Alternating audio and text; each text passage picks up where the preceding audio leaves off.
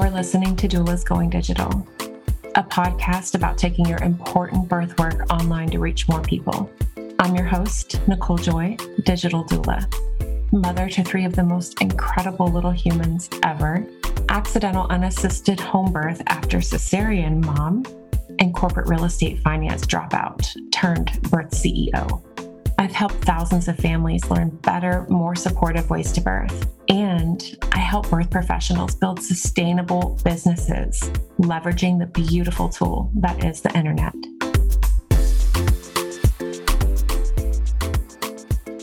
I have a quick announcement before we get into this week's episode.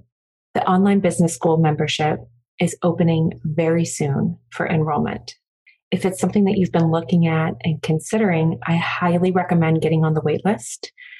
There's a link to join the waitlist in the show notes. The benefit to being on the waitlist is that you'll have an opportunity to join before enrollment opens to the public and with a special offer that only folks on the waitlist will have via email. More info to come, and I will see you on the other side.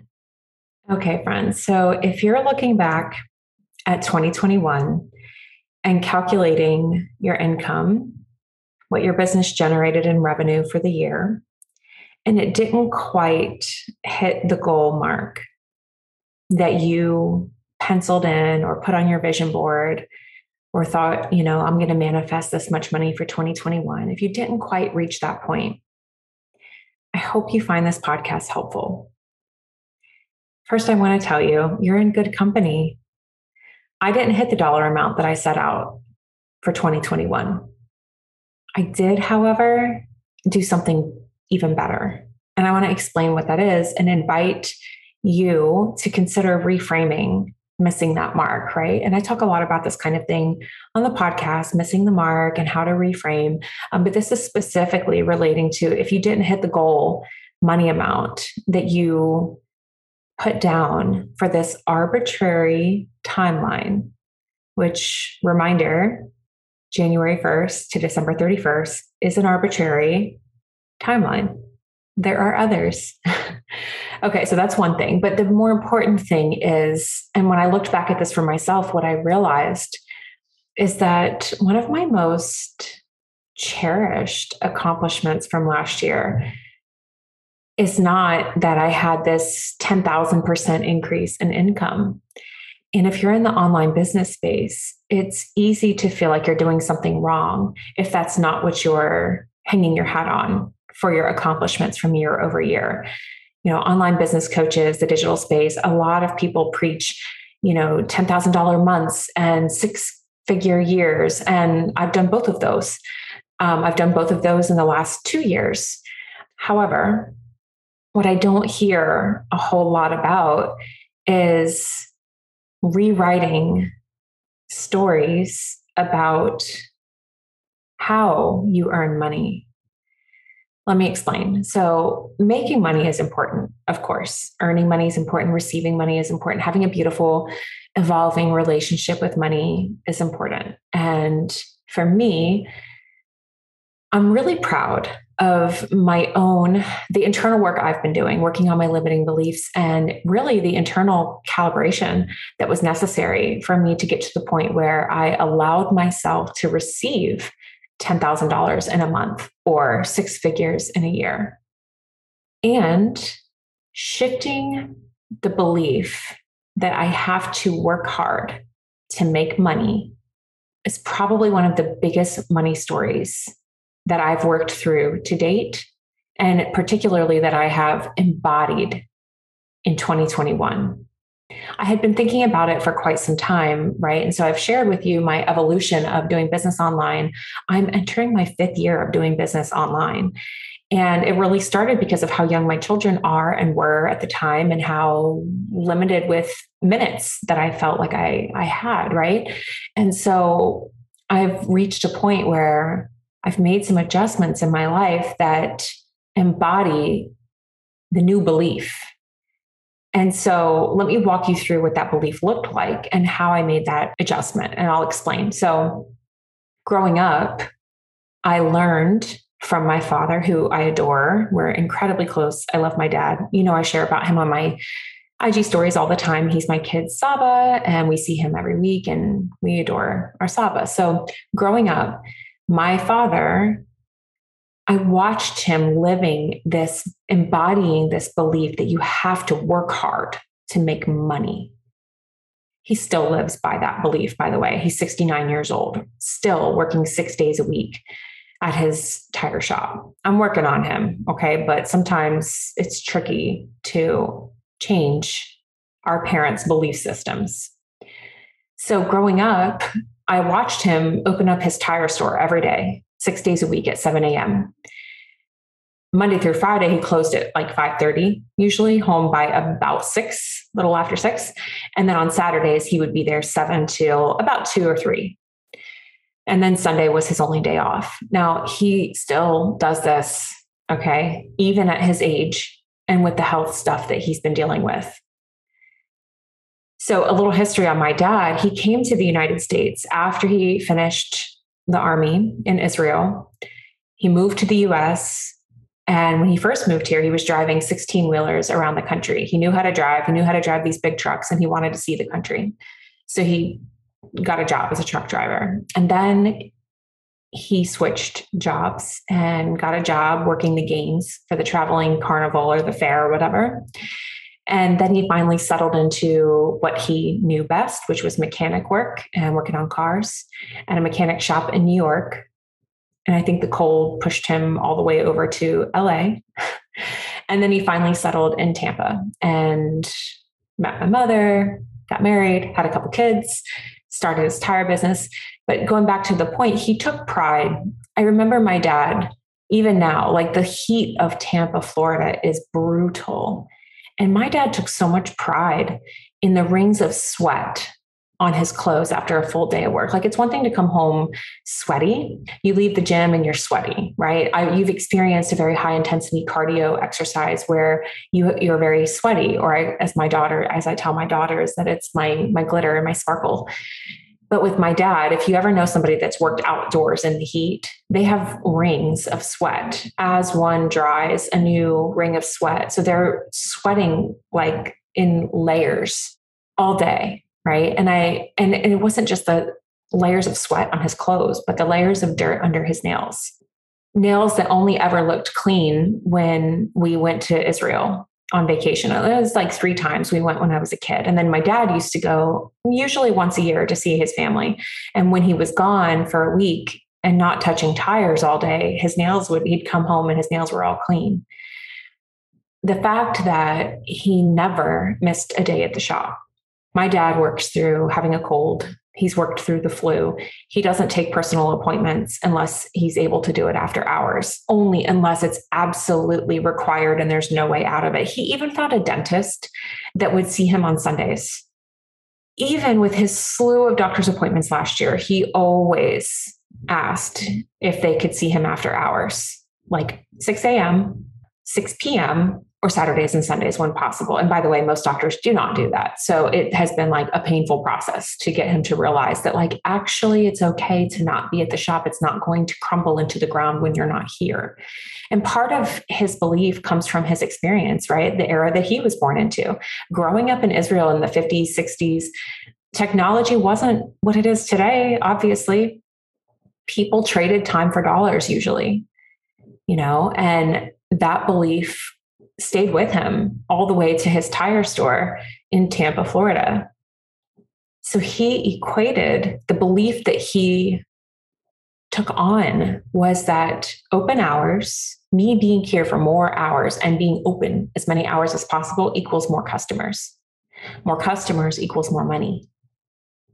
And like there's some truth to his presence being the foundation of the shop, right? Like generally my dad has had clients customers for 35 years since he opened doors. Let's see i'm 38 he opened the shop when i was little little so at least 35 years. And he there have been lots of people who come back for him.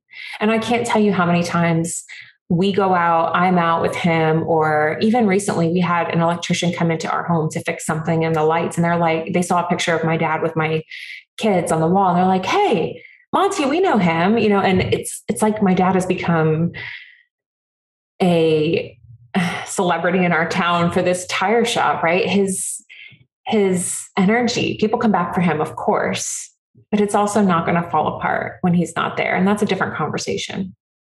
So let's bring this thought process into today, right? And into your business and in your life. And if you were raised to believe that hard work equals money and that's how you can make money is by working hard. And a lot of us watched our parents working hard to earn money. And hell, I mean, trading time for dollars, hourly wages is the foundation of the workforce. And while it can be helpful information, right? Like figuring out approximately how much you're earning per hour it's helpful information and it's also kind of limiting. You can only work so many hours in a week or in a month without burning out, seriously, or your body just breaking down. And if you're still trading time for dollars, you will max out with the amount of money that you can earn. And for many, that might not be enough to even meet a living wage, to have a home, to have the basic necessities water, electricity, fresh food, a vehicle to get you around, insurance for said vehicle. And while that model may have been necessary for prior generations, our parents' generations, our grandparents' generations, you know, we hear about these grandparents and great grandparents who had 15 children to man the farm. It's not necessary anymore that model's not necessary. We have access to tools, to resources, technology, and healing energy to rewrite this story. We don't have to live in the 50s and 60s anymore. And for me, this rewrite has been in the works for quite a few years. And last year, I really embodied this belief. So while I still earned six figures, it wasn't a and I and I but I missed the mark. I did not hit the goal amount, but what I did do was worked a lot less. I worked a lot less. I decided that I did not have to do it that way. It doesn't have to be that story of hard work means money. I don't want to live that life. My dad did what he needed to do. A lot of our parents did what they needed to do. A lot of you did, are doing what you need to do. I respect that. As a daughter of somebody who worked his ass off, like worked himself, yes, I respect it highly. And I choose different. I choose different for me. I choose different for my family. I had to embody that belief, not just for me, but for my children because that's not the life that I desire for my children. And if I want them to do something differently, I have to become it. I have to embody it. I can tell them all day eat healthy, eat foods that are nourishing. You should eat this, it is nourishing. Or I can just eat the things. I mean, yeah, I have some picky eaters, so maybe that's a bad example. You know, one of mine is a particularly picky eater and it makes me mad sometimes. I mean, mad like crazy, not like angry. But what are you going to do? You know, I'm not losing sleep over it. But I eat nourishing things. have to embody it. So with this belief, I had to embody it and I did. So last year, I decided that evenings and weekends are mostly no go work. Evenings and weekends are sacred time for me, for my family, and time that I cherish and that I choose to be present with them or with myself or with my husband or whatever else I want to do, but I don't desire working evenings or weekends. If I do, it's because there's something I really want to work on, not because I have to. And I mean, there's obviously layers of this, right? Because I'm also not somebody who enjoys thinking. I don't, my brain doesn't work as well in the evenings.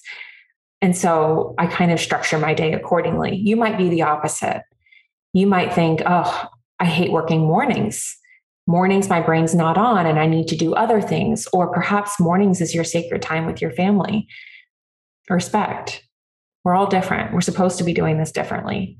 But the thread is that we're not working harder to earn more money. That's the story. That's the belief. That was the one that I changed last year. And this is also different than, let me also explain that this is different than the belief that, like, I don't work hard. I do work hard. I just don't work as many hours necessarily as I did in 2020 or in 2019. I work differently.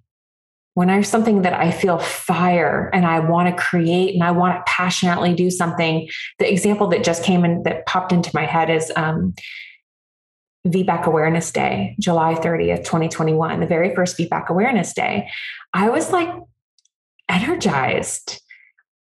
I batched like, what was it, 12 or 14 reels, Instagram reels in like 24 hours. It was so fun. And I felt fired up about it. If there's projects and things that I'm working on that I feel that, I ride the wave and I work hard. I don't force myself to clock hours, not working and trading time for dollars. And I'm honoring my system, my body, the way I flow, my flow, my cycle. I'm honoring all of this uniqueness about myself and building my business in a way that supports me. So for 2021, while I didn't hit the dollar amount that I goal had on my goals for the year, I still made more than 2020 and I worked a hell of a lot less. So my invitation to you is to twofold. One, if you didn't make your dollar amount goal from last year, instead of calling it a failure or missing the mark, what did you learn? What did you change? What did you evolve? How did you evolve? What were the lessons learned? Try looking at those and go back to episode 118 and celebrate them. My other invitation to you is to explore your beliefs about hard work and money. We don't have to do it the way that our parents and grandparents and so on did it. We get to do things differently.